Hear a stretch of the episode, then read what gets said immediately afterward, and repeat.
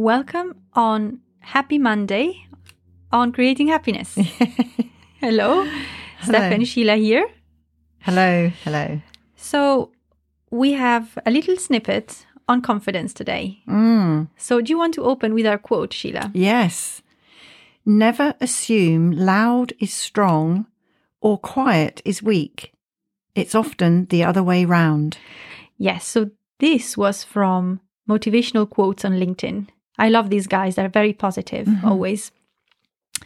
Yeah, so I think that's a good a good uh, conversation starter, isn't it?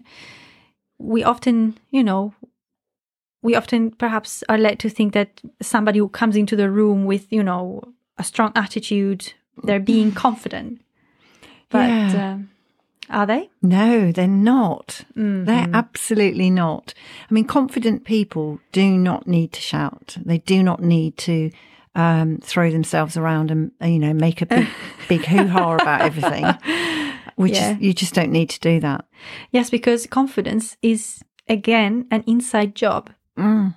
Yeah. So you don't really need to show it to anyone because you don't really care to be completely honest what others think, do, or say. And then looking at it the other point of view, that um, quiet is often perceived as weakness. Well, you know, I can think of some very quiet people who are immensely strong. The Dalai Lama, for example. Yes. You wouldn't think that he was a, a weak person, but he's very quiet. He Yes. speaks very softly and very quietly.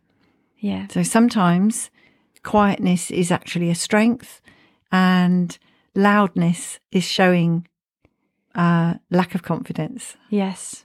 Simply put. Yeah. Do you know, this is completely unrelated, but when I was a small toddler, or actually a child, I didn't really speak much except for three words until I was three years old. hmm After which, I began speaking perfect Italian. Wow. I sounded like a little, I don't know, government spokesman. Making my case for why I should have more sweets or something. Mhm.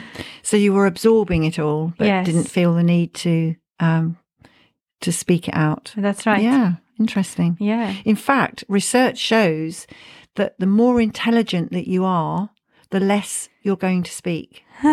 And the reason for this is because um, when you have a very high IQ, when you're asked a question, You think.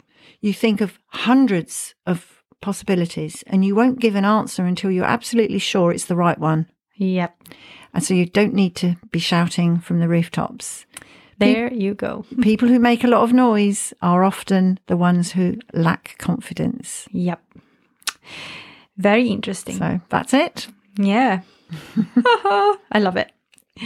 Very well. So we've come to the end of our snippet today, but we look forward to having you back on Wednesday for our episode, full episode on confidence. I'm not going to tell you what we're going to talk about, but it'll be about confidence.